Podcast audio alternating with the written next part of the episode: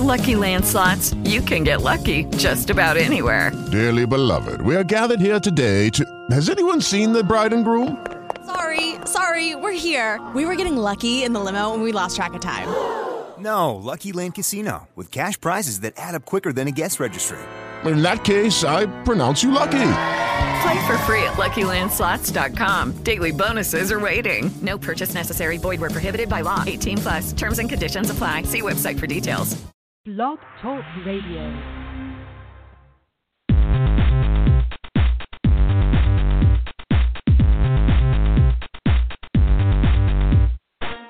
Welcome to another edition of Technology Expresso Cafe Radio. Dave and Jacqueline bring you up close and personal to the innovators, contributors, and creative minds in and around technology today. Visit our website portal at www.technologyexpresso.com. There, you will find a full list of our broadcasts from all across the technology spectrum, our social media handles, and related content. So sit back with Dave and Jacqueline as they serve up Technology Expresso, fast, hot, and intense.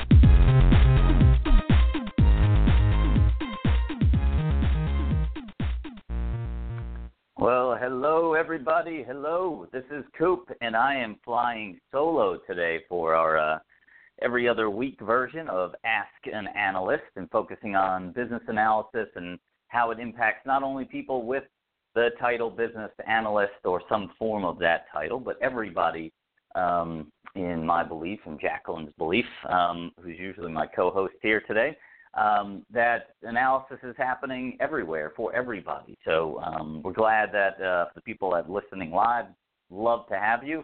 Uh, for those dialing or listening in later, thanks for listening, and never uh, hesitate to to shoot me an email. My email address is kupe at b2ttraining.com.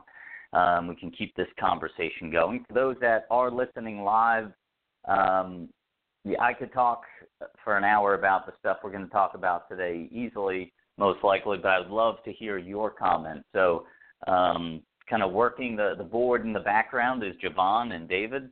Um, so, if you do want to chime in with either a question for me or a comment or add onto what I'm saying, or maybe even counteract what I'm saying, um, that's the best way we all learn is if we kind of discuss and debate and challenge each other to think different ways. So, if you have a different way of thinking, please chime in and uh, press one, and you'll be able to uh, get queued up into the, the queue, and Javon will see you, and uh, she'll let me know that we have a caller, and we'll get you on the line. So, all right, so what are we going to talk about today?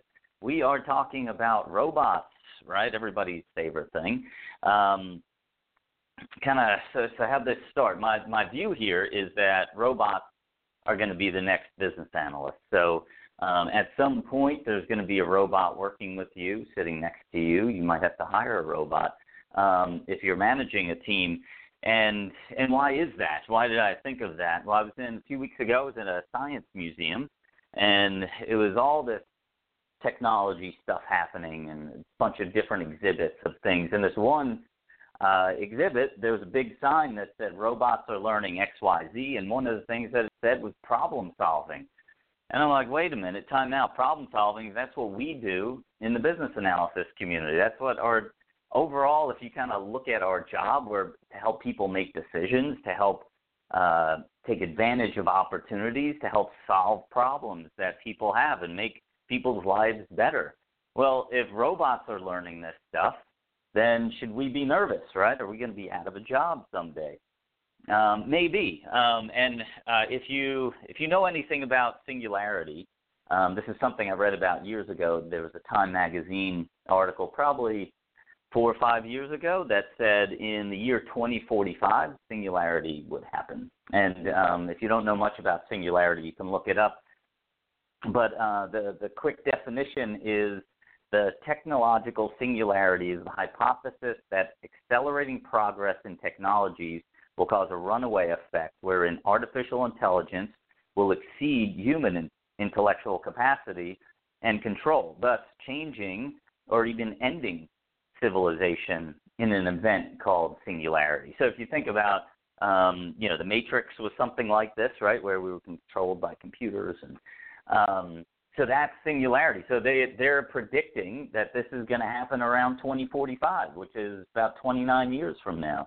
Um, so it could be a little scary, or you can kind of embrace it and kind of say, hmm, "This is going to be interesting. Let's get into it." And a lot of us have, you know, problem-solving computers in our home. I just bought my wife uh, the Amazon Echo, so um, we just say Alexa happens to be our robot, right? We ask Alexa a bunch of stuff, and she returns with answers and helps us out. So we're already dealing in a small way with uh, with robots and helping us with problem solving. Um, now, I will say, if you are going to get the Amazon Alexa or Echo, um, Alexa tells a lot of funny jokes, so that's kind of it's probably the biggest thing we're getting out of it is her joke telling. But um, there are other things that Alexa does to help make your life easier, to help problem solve. Um, so it's here. Now, I will say most of the people listening to this podcast, um, unless you're you're brand new, maybe in your uh, early 20s, um, so early to the the, the job market, um, this singularity or robots becoming the next BA uh, probably don't have to worry about, right? Um, uh, hopefully, I have 15 to 20 years left um, in the workspace before I retire. Um, so, from a work standpoint, I probably don't need to worry about Alexa um, or robots or whatever form, whatever names they have, kind of taking over my job. I might have to, you know, might change my retirement completely. Um, but that's a the whole other segment that we can do, and I'm sure the the folks David and Jacqueline with Technology Expresso maybe they'll they'll have a radio show about that. Um, so most of you don't have to worry about robots taking over, uh, at least in the near term. But there are things that you should worry about right now. Um, so be thinking about robots, but robots is not the the near term challenge for you. The near term challenge is a BA that lives in New Zealand or a BA that lives in Ireland. So let's say you're in New York or you're in Atlanta or you're in California and you have a BA that lives in Des Moines, Iowa. Uh, you have a, a BA that lives in India. You have a BA that lives in China. Um, you can be in Southern California and have a and live in San Diego and have a BA that lives in in LA, right? So uh, a lot of people talk about business analysis um, and uh, and and the ability to to do business analysis anywhere. So there's views, especially in today's world, like especially in software analysis teams. What happens? Uh, a lot of offshoring is happening, right? Uh, a lot of consulting companies are offshoring development, QA to to India, China, Ireland, everywhere else you can think of, except maybe in your town. Um, so the the next possible thing is project management and business analysis. And people, especially in the BA space here in the U.S., a lot of times say, "Wait a minute, there's no way. Yeah, you can offshore a developer, you can offshore a QA analyst because they can be coding and programming in the middle of the night while we're sleeping. Um, they can be testing while we're sleeping. But people that know the business and connected with the business, they have to be with the customer. They have to be on site. They have to know the business. They have to be right there. Um, so, so I, you know, I used to think this, right? I used to say, well, yeah, why not? But then organizations started letting their workers uh, work remotely, right? So, so that concept is that you need somebody in the business that is sitting next to somebody that's in the business. Well, yes, you know, at a time when technology wasn't where it is today, um, it was a lot harder, right, to, to work remotely. It was difficult. It was painful. Um, you would think about having to always VPN and getting kicked off your network and going in and out and being on conference calls where you know you're the only person not in the room and it's very loud and you can't understand and you we've all heard the and seen the video about the jokes around conference calls well, technology has really caught up and, and like has given us the ability where whole companies are remote, right? They don't have an office. Um, I know, you know, in the BA space, the IIBA is a virtual organization. There is no office. My company, um, so we do have a small office, but everybody else is virtual. Um, so the technology is there to to work remotely and be effective remotely. So you can take the next leap. So now, if you're allowed to work remotely, one, two, three, maybe five days a week. I know a lot of BAs that decided to move, you know, with their spouse to another city for whatever reason. They still work for the same company, still work for the same team because remote technology and people's acceptance of remoteness is is uh, is higher these days. So so take the next leap, right? So what's the next leap? So why can't I hire somebody if I'm in Atlanta, Georgia? Uh, why can't I hire somebody in New York? Why can't I hire somebody in LA? Why can't I hire somebody in New Zealand? Why can't I hire someone from India? Right? What's what's the big difference? Yeah, there's time zone challenges, but even that there's workarounds, right? I mean, people. So not only are people's lives getting more flexible in the sense that oh, I could work from home, and then that allows me to not sit in a car for an hour, um, but do errands, right, or run out to my kid's baseball game.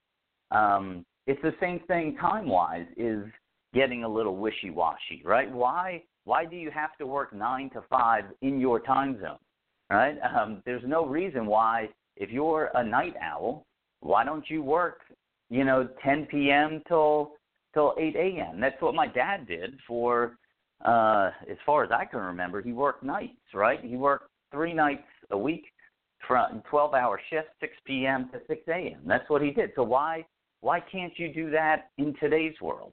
So uh, for the people that think uh, business analysis and project management can't be done in a remote setting, uh, you really have to rethink your thoughts. It can. The technology is there.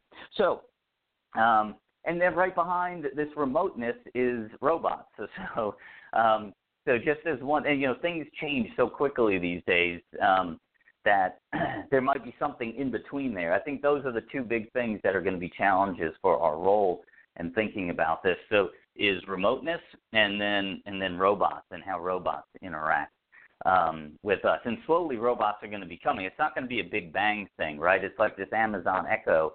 Um, there is going to be uh, ways that technology is going to be able to help us and do certain things that doesn't really need human interaction. Um, and Amazon Echo, and like other things, uh, I'm sure a lot of you use Waze, right, for for your GPS now in your car. And what does Waze do? It's a problem solving tool, right? What's your problem? You don't want to be stuck in traffic. You want to get from point A to point B as fast as you can. So what does Waze do? It's collecting all this information, doing it a lot faster than you can, right? Um, you know, the old days of listening to the radio station and getting an update every 10 minutes is too late, right? You need real time information. And so Waze is collecting all this information from a bunch of different sources to determine what the fastest route is and determining where you are and how to get you there faster. Um, it also calculates what your patterns are, right? So it's taking in this information. So robotic type things are here um, and helping us problem solve already. It's time, uh, though, it's time where the robots can interact with people and make decisions on the fly like we do, uh, like humans do, is going to be upon us. Um, but let's let's go get away from robots. I think that's an interesting topic, but I think even more so, and what's near term for you, and what's a challenge and also an opportunity is is thinking about remote working and the impact of remote working on you. Um, so the opportunity, the challenge is, well, my job can get uh, moved to a different country or a different state. Um, now there's not just people in my city that are vying for for jobs at the companies that are around me. There's people around the world that are vying for those jobs. Well, the same thing then applies to you. You can vie for jobs around the world, right? Wouldn't it be cool to work for a company in New Zealand and maybe you get to travel there every now and then, um, or India or China or wherever it is. Um, so think about if you flip the challenge to, wow, all these people can vie for my job. Well, you can vie for all their jobs right? So it's endless the opportunities you have, but you have to do a few things. So what can you do and how do you react to that. Um, so I do want to remind you before we get into some of this, right? I, I want to remind people to please, if you're listening, dial in. Let's have a conversation. Javon is is working the board and she's there. Press one on your phone um, to get into the host queue, and she will uh, queue you up. Let me know that we have somebody to talk to. I do want to thank um, Technology Expresso for putting on this uh, radio show that we do every two weeks. So thank you guys so much. Uh, as David said in the opening, you know, go to technologyexpresso.com, check out not only when the next Ask the Analyst show is, but they have radio shows uh, going on all the time. Excuse me, and radio shows uh, recorded and podcasts that are recorded, like ours and others that they do. So go ahead and check them out. Um, okay, so so what can you do? We got this opportunity now that you can work remotely um, and you can work for anyone. So what can you do? So I've uh, uh, one of the things I've written about is the the four chords of business analysis, and I think this this goes beyond business analysis. It really goes beyond how to be a great team player, a great employee. Um, so let me talk about that first. Um, the first piece of you know the four chords, and this four chords idea came from um, there's a, a band, a comedic band called Axis of Awesome, and they did a whole video on the four chords of all pop songs. And supposedly there's four chords that get used over and over in different patterns and different timing for for almost every pop song that's out there. So they did this really funny thing of playing the four chords and kind of it was like a mix where they would just go from one song to the next. And it was they're really funny plus it was interesting to see like wow.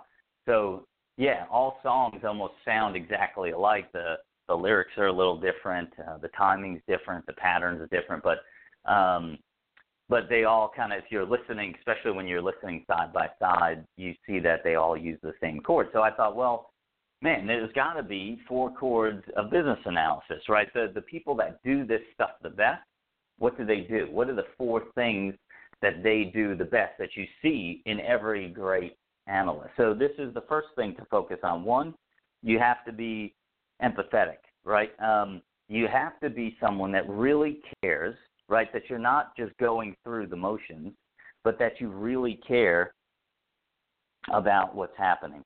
Um, so, and that is empathy, right? And you need to look through an empathetic lens and really understand what's happening with people on the ground and feel their pain and see, not just stand it and talk to them about it, but go out and see what's happening so that you can determine best solutions and help people right? Um, this is back to problem solving. How do you problem solve? So you don't really understand what's happening, and you're not seeing, touching, feeling, um, and and really understanding what those individuals that are dealing in the day-to-day operations, what they're going through. Then it's really hard for you to come up with the best solution, right? I mean, you can come up with a solution, um, but you're not going to come up with the best. And that that was one thing that people would tell me all the time that I was able to quickly understand what was happening in their environment. And I think the um, the the thing is, that I really cared, right? I really cared about what was happening to them, and it wasn't that I had a solution in mind that I wanted to sell them some uh, a particular software package or a uh, a particular solution. It was like I really want to understand, so then I can work with my team to come up with something that really hits the the end game. Um, so you got to care about um, the people. You got to really want to understand, and it's just not having conversations. It's getting up out of your chair and talking to people um, and seeing and living in their shoes almost, right? I mean, so a lot of you on the line understand observation and job shadowing and that kind of thing. That's what it is. It's like getting up, um, and you got to push, right? You got to push your team to be like, let's not just get in a conference room. Let's get out and see it. Um, so let's go out and feel it, touch it, and, and understand. And it's also understanding not only like the initiative that you're working on, but understanding all the impacted areas um, and caring about them. Right? It's not enough for you to help uh, a, a group or help your department that you're working on, or help a group that um, works in the system that you focus on if you mess up things that are going upstream and downstream. So you really have to have an eye not only for the project that you're on, but everything around it too, and making sure that um, the greater good is taken care of, not just the project that you're working on. Okay, the next thing, the next lens that I had in there, and this goes beyond business analysis or any single thing, is that you have to have a yearning for learning, right? You have to be that person that wants to constantly learn. Um, so finding ways, whether it's listening to radio shows like this, reading blogs, you know, watching or listening to webinars, uh, going to conferences, going to training class, reading books. Did I say that? Yeah. Um, talking to your colleagues, right? Going to networking events and having conversations with people that have the same thing. You have to uh, have that yearning for learning. And I think the best always feel like they never know enough, right? Um, and they have to keep learning. The people that I see that are like, you know, I don't need to go to that class. I know everything those are the ones that you're going to be in trouble because things are happening so fast. And even if you've been doing this 20, 30 years, you don't know everything and you don't know the new stuff. So now there's, you know, some some person new to the field that looks like they're more innovative than you because they're learning some of the new techniques, they're learning some of the new language. Um, they're doing things a little different the way people are doing it today. And even though you've been doing it 30 years, they look like they're the the smarter ones. Uh, where so you have to keep up. You have to keep an eye out on what's happening in the world, what trends are going on. Um, the next thing is you need to politely challenge, right? Um, I think in the end, uh, it's not good enough to um, to allow things to happen. And this goes back to critical thinking. You have to have good critical thinking skills, right? So critical thinking is about uh, looking at the situation, trying to get all the facts that uh, are necessary, and then at that point, uh, figure out where you have to challenge and where you have to question, and not just take somebody's word for it. Right? There's there's a great quote um, or a great picture I put up when I do some presentations, and it's a picture of Abraham Lincoln, um, who's uh, one of our earlier presidents, right? And uh, in the 1800s, and now you have uh, the the quote that it has from Abraham Lincoln is says, "Don't believe everything that you see on the internet."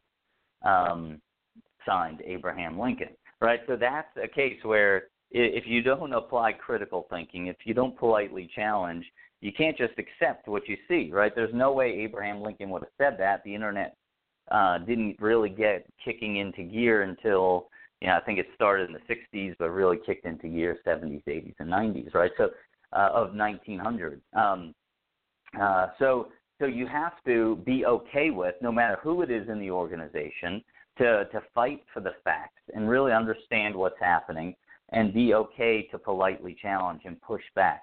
Um, and this could even be with your team members when you have developers, right, talking. They uh, they might want to implement something that's really cool, but you have to challenge them to to argue and get to a point where how does that help us meet our goal? How does that help us uh, solve our problem? How does that piece of the solution really get us to success that we're looking for? So don't just accept and don't just allow things to happen. Don't be a rider on the bus. You have to be a person that's really fighting for uh, like I said earlier, with empathy, fighting for the greater good.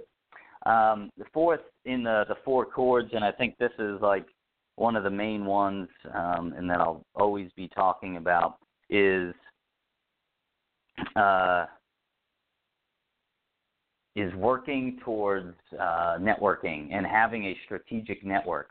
Um, always kind of looking for more people to meet, more people to connect with. And why is that? And I think I might have talked about this before. And my goal in life is to meet everybody in the world.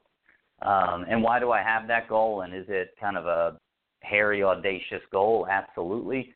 Um, but I have to keep striving for it. You know, and if I could reach it before the end of my life, then great. Um, if not, I'm going to die trying. And my the reason there's a couple of reasons. One, I, I value networking, and I view myself as a strategic networker in the sense that um, I try to meet as many people as I can, and I don't know exactly how our relationship is going to take form. Right? I don't think about, and this is why I say I want to meet everybody in the world because I don't want to just say um, I'm going to meet people at these companies, and I want to just meet people that have a certain title and above. Um, I want to meet everybody, and I don't know what our relationship is going to be, you know, a week from now, 10 days from now. But the more people that I can meet, the more people I know I have in my network that I can rely on um, and that I could uh, get answers from. I always say I'm not the smartest person in the world, but I guarantee somebody in my network can help you. Um, so I love I love that. I love to be that connector of people. So that that's one big thing. But in in our world of business analysis, there's not a lot of time to uh, when you get assigned to an initiative, we're already behind, right? I mean, everybody wanted whatever solution it is, they already wanted it yesterday. So, so we're already behind. So we have to move fast. You have to be quick um, and get to the point fast. So knowing, right, um, you, you're good at elicitation, but it doesn't matter what information you get if it's coming from the wrong people. And ha- so how do you know who the right people are?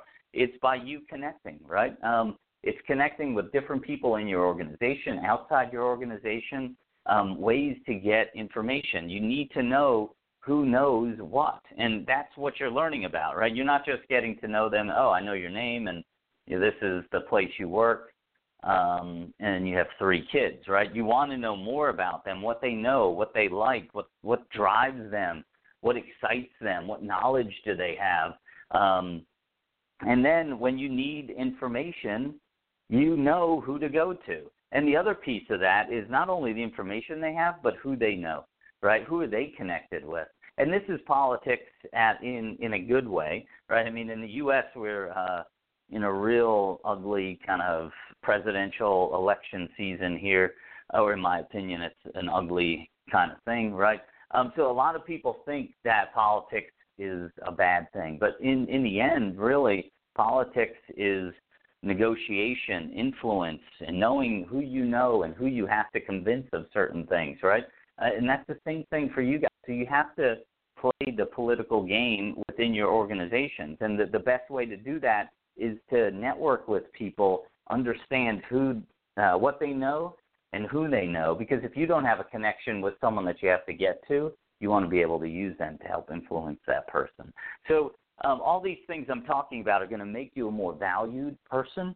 Um, so regardless if robots are going to take over or someone in uh, a country far away or the city right next to you, um, you need to to become more valuable, and this is the way to do that. The other thing I wanted to highlight um, before we go to a quick, quick break is my good buddy Hans Eckman, who's he hosted a show with me a couple of uh, weeks ago uh, we were talking about strategic analysis. He he posted an article a few weeks ago around, uh, and it was um, from Fast Company. I just want to get the title. It was the four habits of employees you should promote immediately. So this is saying, you know, what do what should companies value in their employees? And this is something I think that uh, is real important for you. So the first one, um, and this is four things again too. Um, and it relates to politely challenging uh, that they don't always say what you want them to say, right? So you don't want yes man, right, or yes woman, and you don't want uh, you don't want to be that person that you know looks up to your director or VP and whatever they say, you go for it, right? You need the leaders in today's market, and most of them, I'm not going to say all, but a lot of great leaders in today's market want you to challenge them. They might they might be upset about it and they might um, get frustrated, but in the end, they want to be challenged, right? Because if they're challenged um, and you're not just agreeing with everything you, they say, then the best results are going to come out, right? I mean, I had a conversation with a coworker today, um, and it wasn't necessarily leadership kind of role, but I was looking at curriculum uh, uh, a three-hour online class that I'm developing, um, and I had an idea of how I wanted it to go, but I reached out to someone and said, "Hey, here are my thoughts. What do you think?" And they challenged and they pushed back. And you know what? The the end result is a much better program than I was going to do by myself. So most leaders want somebody to challenge them, to push back. So you need to be that person. Next is that somebody already leads, right? They're not given a title to be a leader, but you see them in organizations that they just get up and they act like leaders and people are following them. So you want to do that regardless of your title. If you're brand new to the organization, and you have the lowest title that you can have in the organization, you want to be that person um, that acts like a leader, that people come to, that you want to be that go-to person that people get behind. Um, good and being a leader is being very decisive and taking chances, right? It's like uh, making decisions, thinking about it, making decisions, and learning from it. So doing you can do those things regardless if you have a senior VP title or not. Um, the next thing is that they're invested. Um, so for you, you know, especially in today's uh, environment and work, is like people move around a lot, right? And we have this more of a, you know, back at least when my parents were working, my dad worked at the same organization for uh, it was 40 something years. Uh, you don't see that as much anymore, right? And and people are vested. My dad has a great pension that uh, he's living a very comfortable life. My parents live a comfortable life. Why? Because he's getting paid 75% of his salary or whatever it is. Um, we we don't have that anymore. I mean, there's still some companies out there that have have that type of uh, life. So people in in a lot of cases were loyal because they they wanted that pension, right? Um, and they were going to get that pension at the end. Um, you need to to find you need to if you're going to go work for a company, you got to give it your all. Um, there was a um, someone that I know well that I was working with, and uh, there was something going on with the organization that she felt her role uh, was could be in jeopardy. Um, but she made a decision to uh, say, you know what, I can just start now and reduce my productivity and be looking for another job because there's a good chance, or I'm just going to give it my all. And she she opted for that. Um, uh, route to just put her heart and soul into the organization. And if you want to be valuable, you're, that is what's going to happen. And talking about robots, I mean, what do you think robots are going to do? You know, someone brings a robot in to do a job. What do you think they're going to do? They're, they're not thinking about their next job. Um, maybe as it, they get more and more advanced, that they uh, fall into patterns maybe that we do as humans. But they're going to want, they're going to be loyal, and they're going to do and act uh, in a way that uh, breeds loyalty. So people want loyalty, um, and if you're a loyal person uh, and you believe in the organization and want to do the best for the organization, that's going to help you and make you more valuable. Um, and the last thing, and this goes to my yearning for learning, but it's somebody that is self-aware. Um, self exploration, that they're always looking to figure out, okay, what am I doing? What went well? What's not going so well? Where can I improve? Admitting to mistakes, right? Um, the worst thing is when you have somebody that is constantly pointing the finger at other people and trying to pump themselves up. That's just not reality. I mean, we're not perfect. So if you don't sit back and say, hmm, where can I get better? What can I do different? That conversation didn't go well. What was it that I could have changed to try to improve it? Right? Someone like that, not always pointing at, well, so and so, the reason why that went so bad is so and so said this and then she did that. No, I, I mean, everybody, you don't have control over what other people do and say. What you have control over is how you act. So you always have to be thinking about how can I change that and how can I get better. So before I go in, because next I'm going to go into some remote type tips and how do you get better at uh, remote uh, working uh, because that's the next piece, right? I mean, regardless of robots, your remote workers are the ones uh, that can challenge you for your job, and you can challenge them for their job. So we're going to have a, a short break to, to thank our sponsor, B2T Training, and we'll be back in about a minute and a half. This episode is sponsored by and features B2T B2T Training has trained and equipped almost 15,000 of the most successful and high performing practitioners of business analysis since the year 2000. Our courses are developed and taught by the most respected and highest qualified experts in the industry. We know that transforming the way you and your team perform business analysis is not a one size fits all approach. And we understand that your business analysis practice has unique problems and deserves a unique program offering. Using our holistic approach, we will identify the pain points that will result in the best opportunity for your team or organization to realize the change they're trying to achieve. Change begins with knowledge and skills. Our learning events also include ongoing enrichment and reflective activities that provide students the boost they need to sustain their learning and competency. In other words, we make it stick. Get your business analysis training from the most respected and highest qualified source of experts in the industry. Find out more about our public class offerings in various U.S. locations or call to speak with one of our Training Solution Sales Associates toll free at 866 675 2125. Follow us on social media and visit www.b2ttraining.com. That's B, the number 2, T, training.com and see our full course outlines, blog, and free downloadable resources. We get it. We'll help you get it too. All righty. Thank you to all the great folks at B2T Training. I'm actually the president of B2T Training, so um, I do want to uh, thank them for sponsoring this this podcast that Jacqueline and I do every two weeks. Um, you know, with the summer months, and you see this with you know the uh, a lot of the the news shows and radio shows that you have on your radio in the car and, and such. Um, that the all the the hosts kind of are switching back and forth. So I missed a couple this summer because I was on vacation. Jacqueline missed a couple, uh, primarily not because of vacation, but um, we have her out there working so much. So uh, she's been busy. So she unfortunately she's with a client today and couldn't couldn't make this call.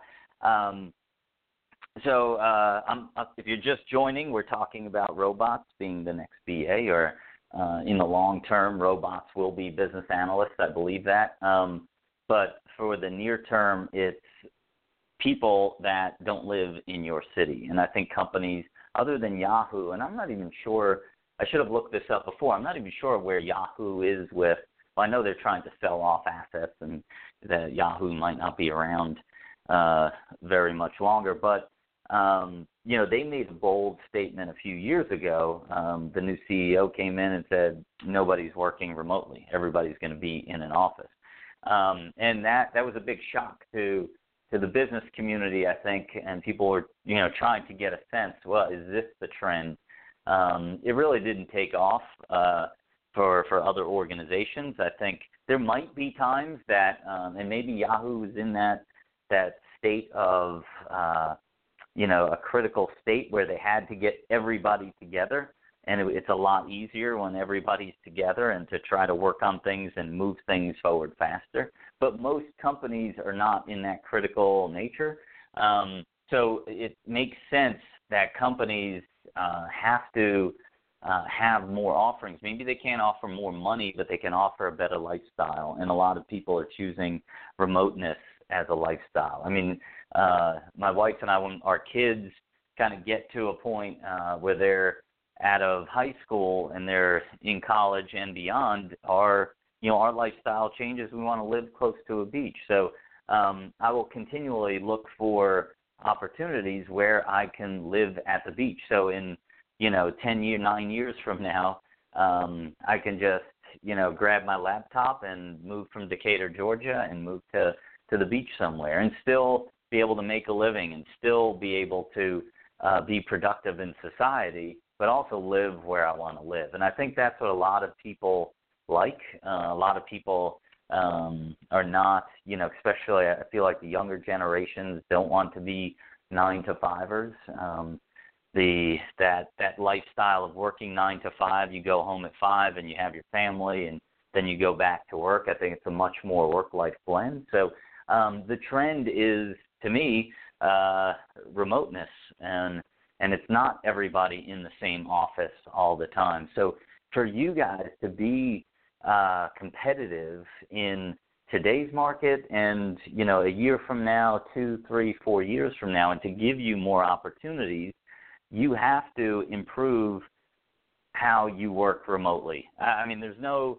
there's nothing else i think more important um, right now than that um, there's I, I read a survey a recent survey by meeting professionals international and it shows that virtual meetings are expected to grow at twice the rate as live meetings. So, um, so and this is all kinds of meetings. This is this goes from they talked about you know conferences um, all the way down to to work meetings, right, with five or six people. So um, they're growing at that alarming rate. So if you're not good at that, and what you do, especially in the BA field and even the project management field, you're facilitating meetings, right? And you need to be able to facilitate meetings well with remote people. Um, so the first thing is understanding the tools that you have access to. And I said earlier that the tools are there for you. Uh, the tools are available for you to use. I mean, things like you know GoToMeeting or GoToWebinar are well known. WebEx, um, Microsoft Lync is used in a lot of organizations, especially a lot of uh, Windows or Microsoft shops, right? I mean, it kind of comes with a lot of the packages that they sell. So a lot of people use Lync. Um, there's others in that vein. Um, and but those you know those tools are more for uh, where you have to share information and pass the ball back and forth and let different people use the screens. Um, so it's not just conference calling, right? It's it's actually how do we actually facilitate and use a whiteboard online? I mean, all these tools now have these features where not only can you share your screen, you can allow somebody else to share your screen, uh, to share their screen, or you can allow somebody to take control of your screen and now have control of the mouse and be updating a document. Um, so you have to learn about these tools and know all the features, right, that you can use and ways that you can get better at having a more interactive meeting rather than a full push. Uh, some large organizations, I think, still have, you know, have blocked using Google Docs, but uh, Google Docs is a great way, and I use it with a lot of different colleagues.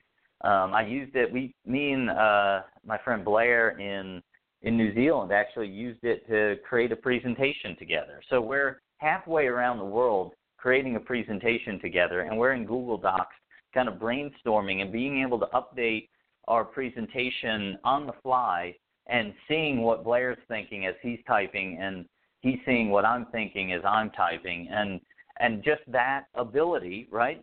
So we didn't have to be in the same room with a whiteboard. Um, so uh, you have to get more comfortable so with those tools. But then there's other ones.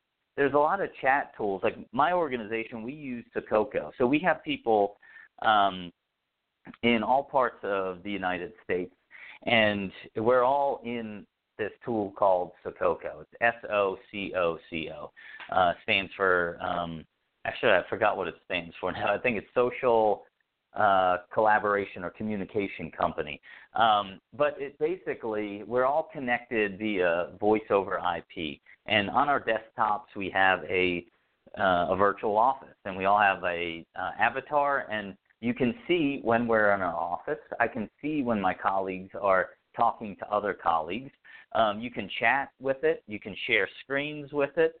Um, we can all, when there's a uh, all hands-on meeting, we can all get into a conference room, quote unquote, together, and it's all voice over IP. So it's if I want to talk to uh, my colleague Shane, I knock on his, I virtually knock on his door. He hears that and he lets me into his office, and instantly we're talking. Um, so it's it's a lot quicker. So that's where the technology has caught up. So so not only do you have to understand how to use this technology and get better at it for facilitating meetings, but you have to get better with it um, interacting with people on a daily basis, right?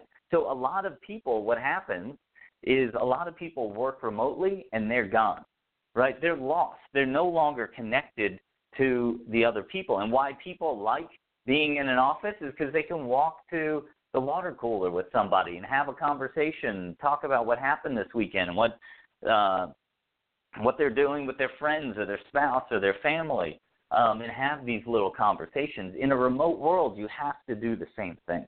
You have to get better at connecting with the people that you work with day in day out. So whether that's popping over to somebody's office and having a conversation, um, not about work, but just general um, how do you do kind of conversations and small talk like you would, you know, in a lunchroom in a uh, in an organization, or you even set up. I even use words with some people. It's like, let's grab coffee tomorrow, and they're like, well, how are we going to grab coffee? I'm in L.A. You're in Atlanta. I was like, well, you know, at noon my time, I'll you know kick off a pot of coffee in at my house.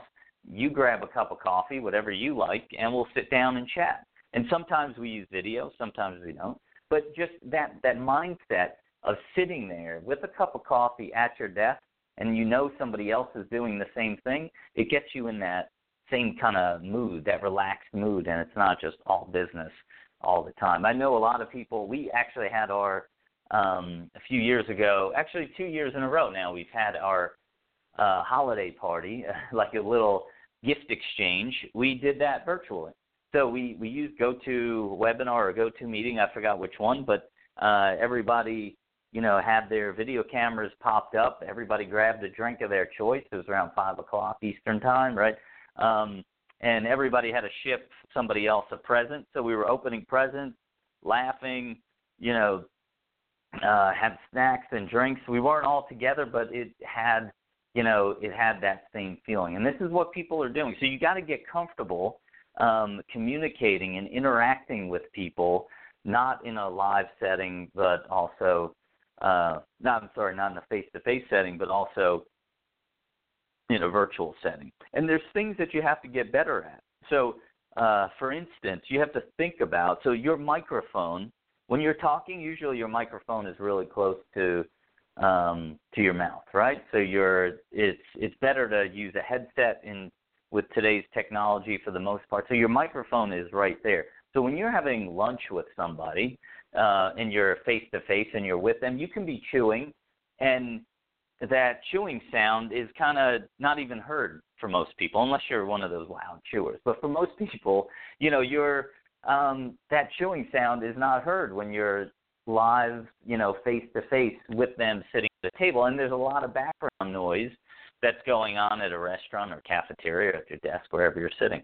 Um, when you're doing something virtually, um, you have to remember where your microphone is. So you might not want to be chewing, right? Because if if you're chewing normally, it sounds really, really loud in somebody's ear, right? If you're a slurper, right, when you drink, if you slurp, um, if you do that when you're face to face, most people don't hear it as well. But when you're doing it right in your microphone, like right, you you hear that, and it's really loud for everybody else, so it throws them off.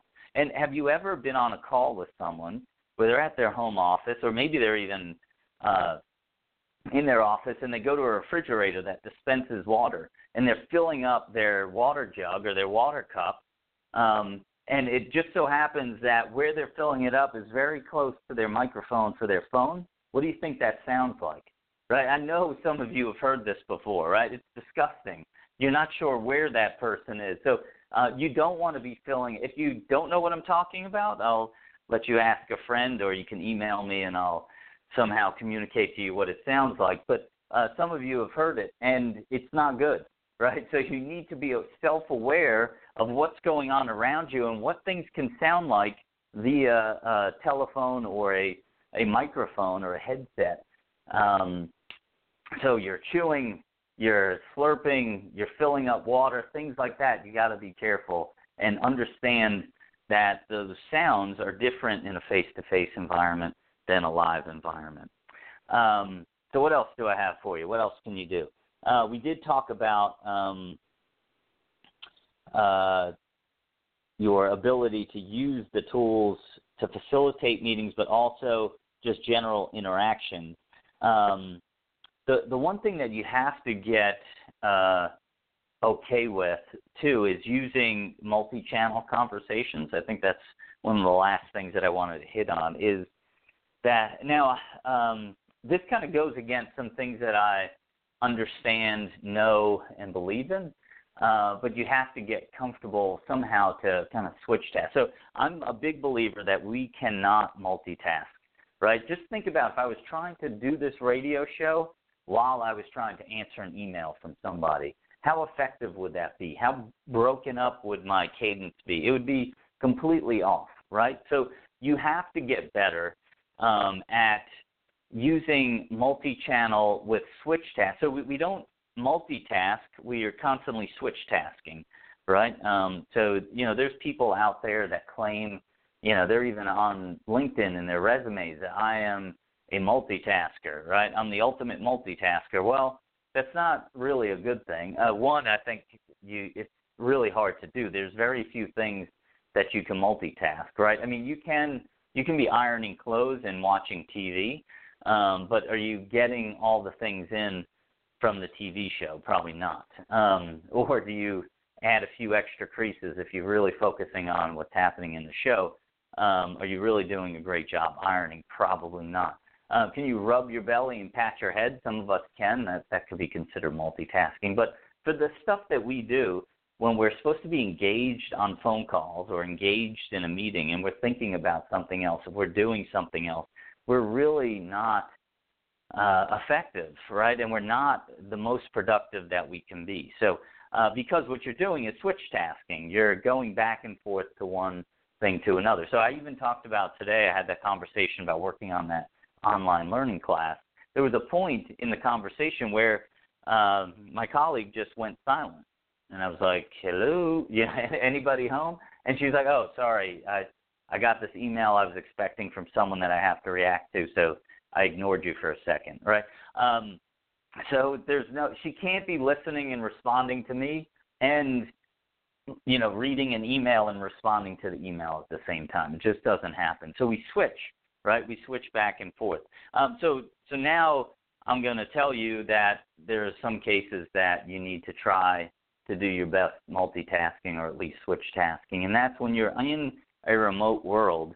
You need to be comfortable with multi-channel. So you might be on a conference call having a call with someone, but at the same time, if you're working remotely, you might have to send messages to people via a chat, right? Um, and I was on a call yesterday that I was listening to somebody talking something in a conference on a conference call, but it also had the chat feature, and I was typing and talking to somebody else behind the scenes.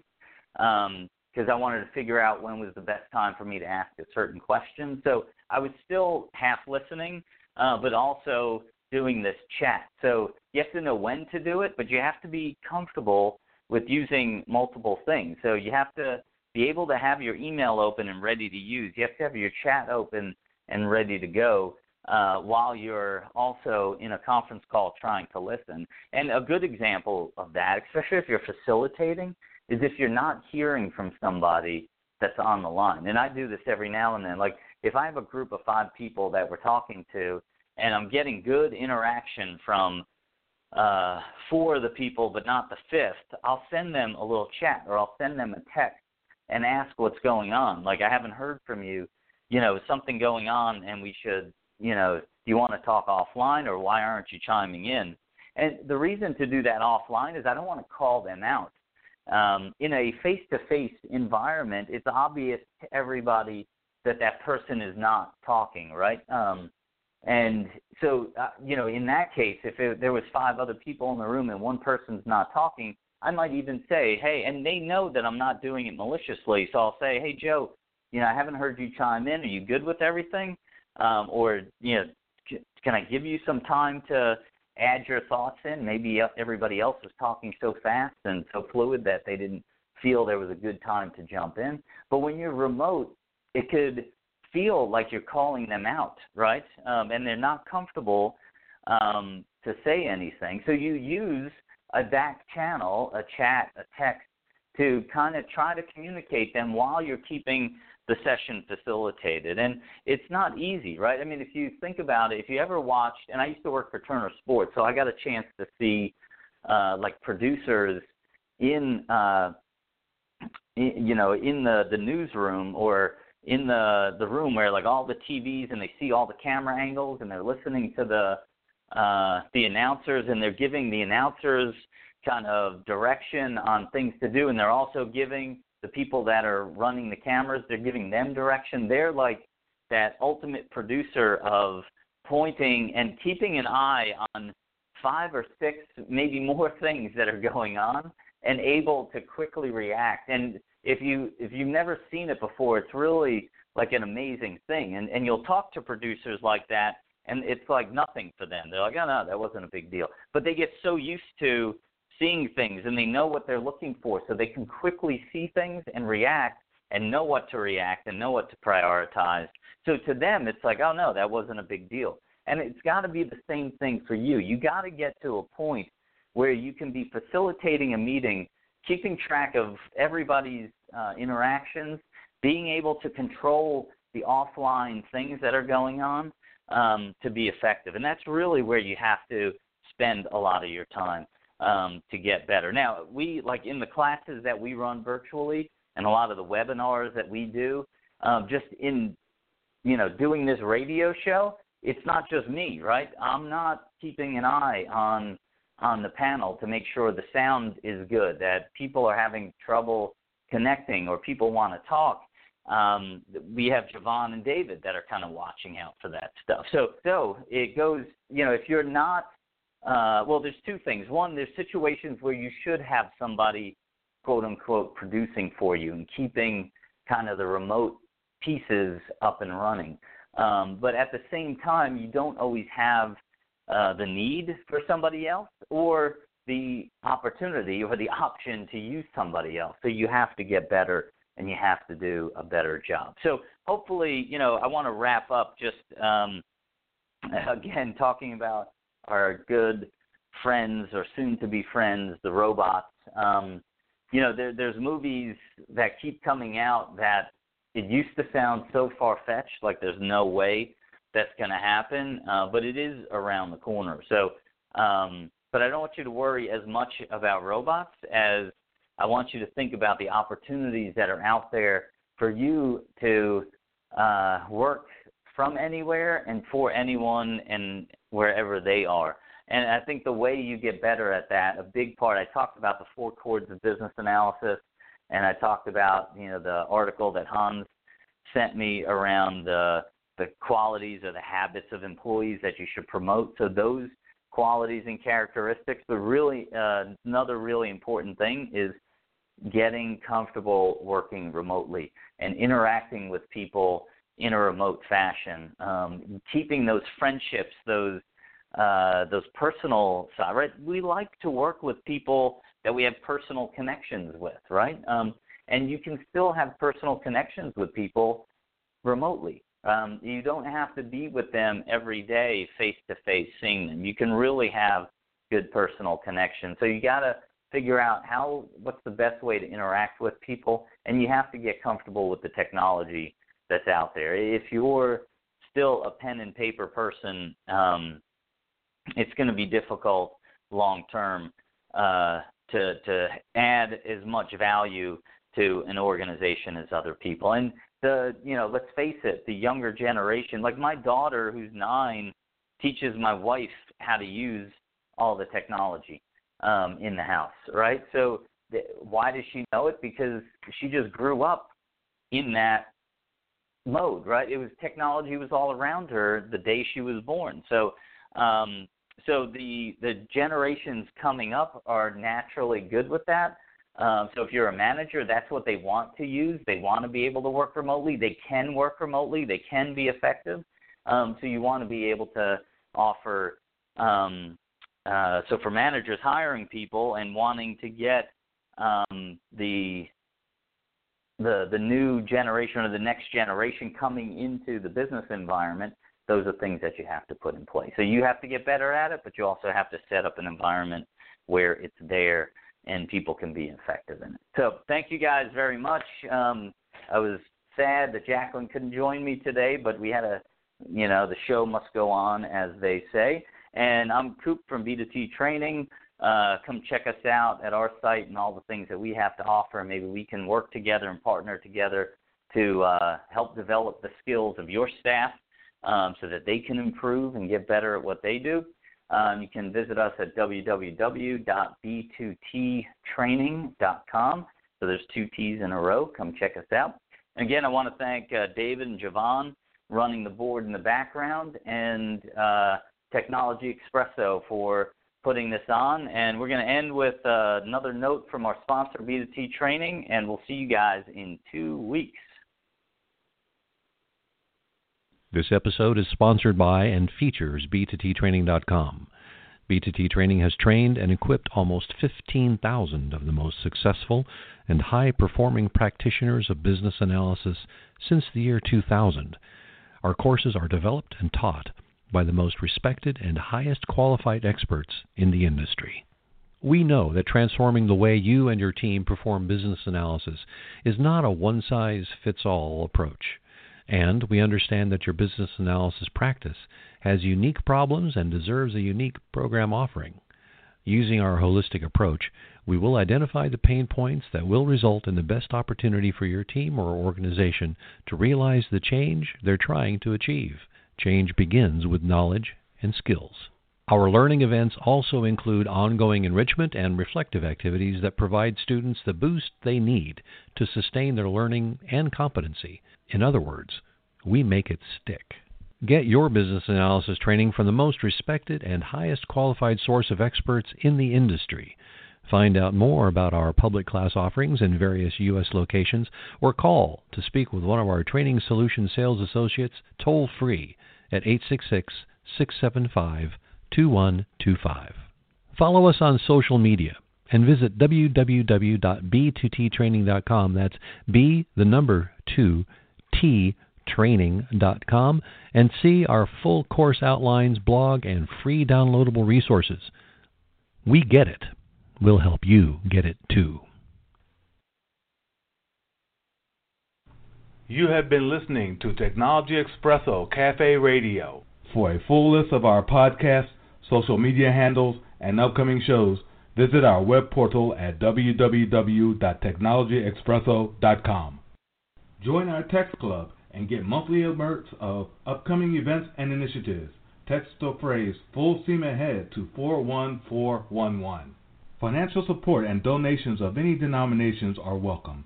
Your contributions help us sustain and reach undeserved communities who benefit from the many programs, role models, and technologists that we showcase. Thanks to our sponsors, partners, and thank you, our listeners. And remember, we encourage you to listen, learn, leverage, launch.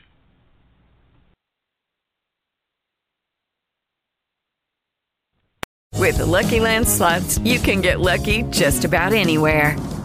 This is your captain speaking. Uh, we've got clear runway and the weather's fine, but we're just going to circle up here a while and uh, get lucky. No, no, nothing like that. It's just these cash prizes add up quick. So I suggest you sit back, keep your tray table upright, and start getting lucky.